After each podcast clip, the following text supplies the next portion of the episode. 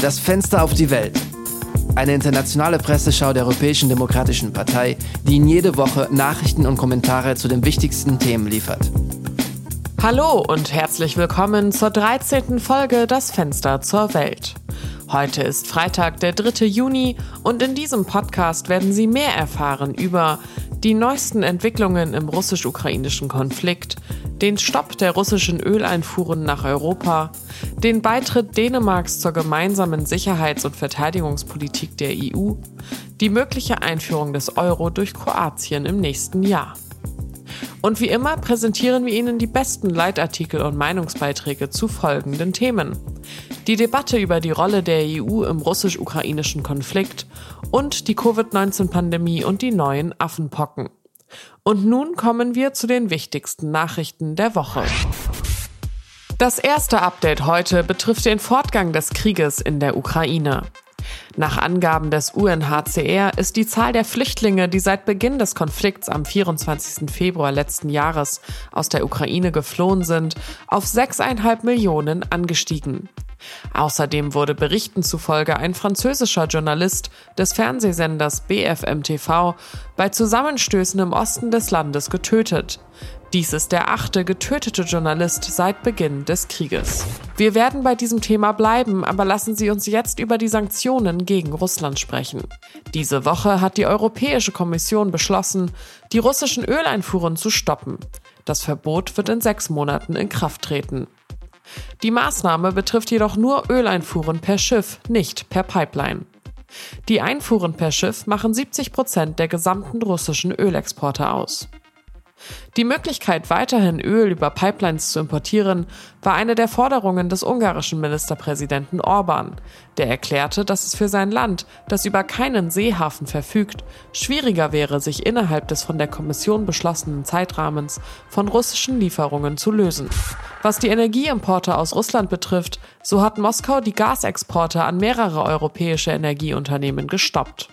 Gazprom, Russlands staatliches Gasexportunternehmen, hat Gasterra, einem niederländischen Energieunternehmen, den Hahn zugedreht.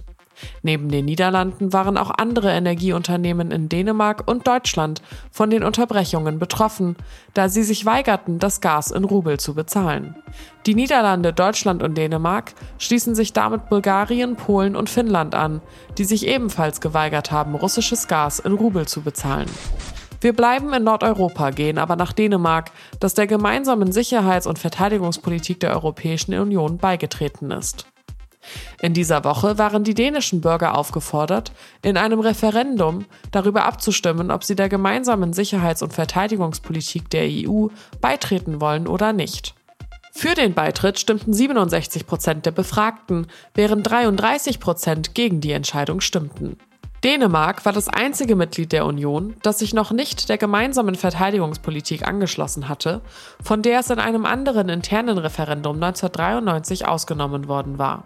Die Teilnahme an der gemeinsamen Verteidigungspolitik ermöglicht es Dänemark, an gemeinsamen Militäroperationen mit der EU teilzunehmen. Was die europäische Integration anbelangt, so könnte Kroatien das nächste Land sein, das den Euro einführt.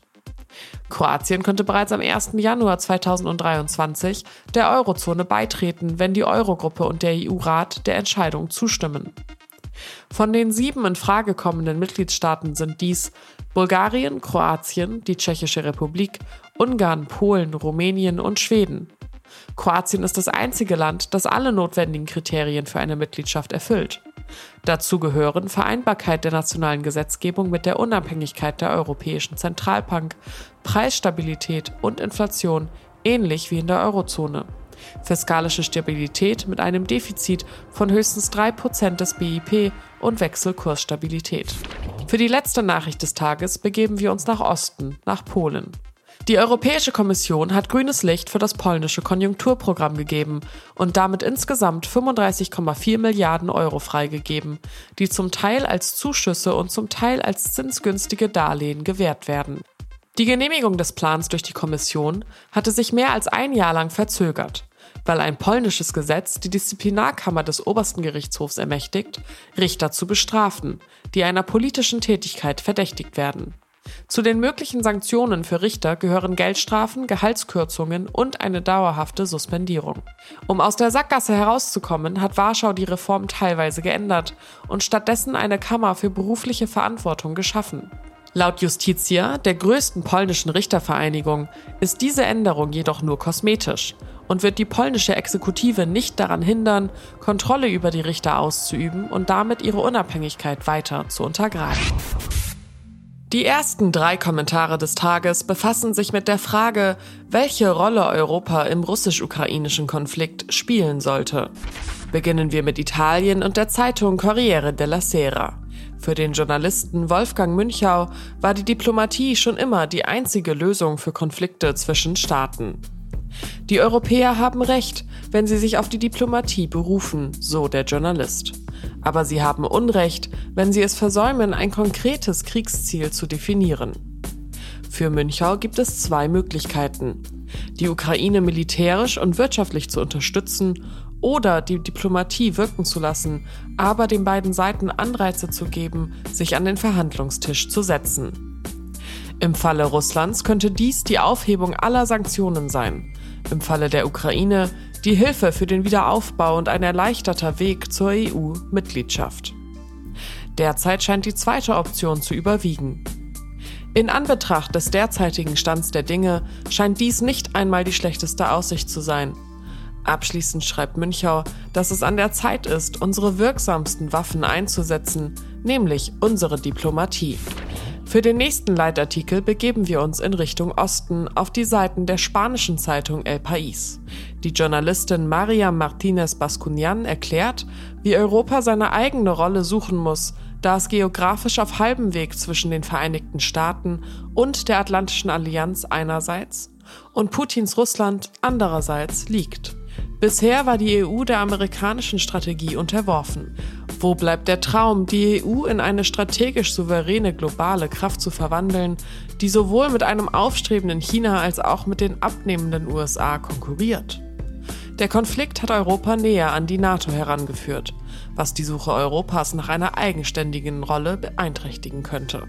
Wird die Militarisierung des Kontinents unter atlantischem Kommando Raum für strategische Autonomie lassen? fragt Martinez Bascunian. Abgesehen von der Unterstützung für die Ukraine, was ist die Vision der USA von einer nachhaltigen Sicherheitsordnung in Europa? Wenn der Krieg zu einem chronischen Phänomen wird, wäre das so, als hätten wir in Afghanistan vor unserer Haustür, schreibt die Journalistin abschließend. Für den letzten Kommentar des Tages zu diesem Thema überqueren wir das Meer und gehen auf die Seiten der britischen Zeitung The Times. Die Redaktion der britischen Zeitung hält es für falsch, die Ukraine zu drängen, die Krim im Gegenzug für ein Ende des Konflikts abzutreten. Ein Gedanke, der auch vom ehemaligen US-Außenminister Henry Kissinger auf dem Gipfel in Davos geäußert wurde, auf den die britischen Journalisten jedoch mit einem Zitat Kissingers reagieren.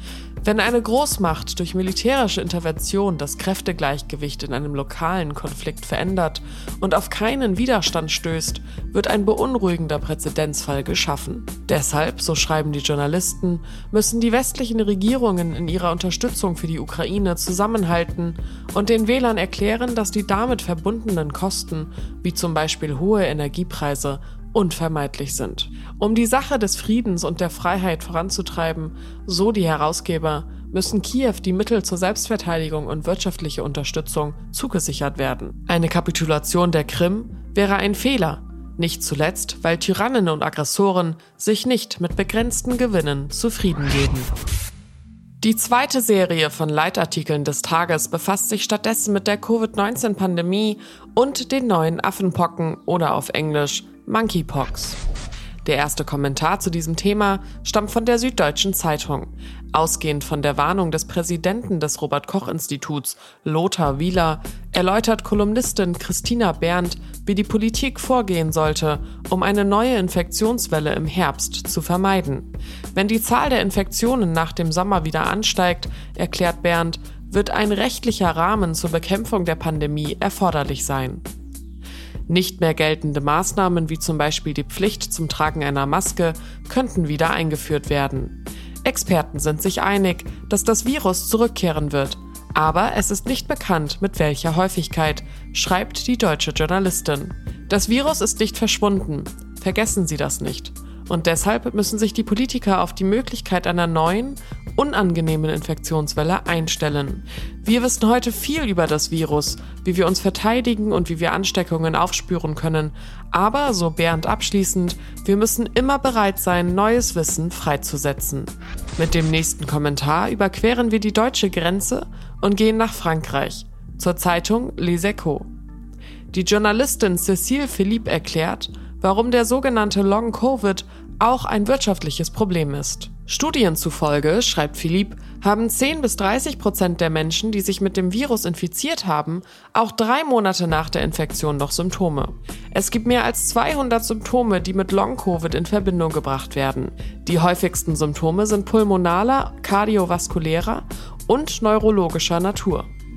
Das Unternehmen Malakoff Humanis hat in seinem Bericht über Fehlzeiten am Arbeitsplatz darauf hingewiesen, dass die durch Covid verursachten Arbeitsausfälle im Jahr 2021 erheblich zugenommen haben.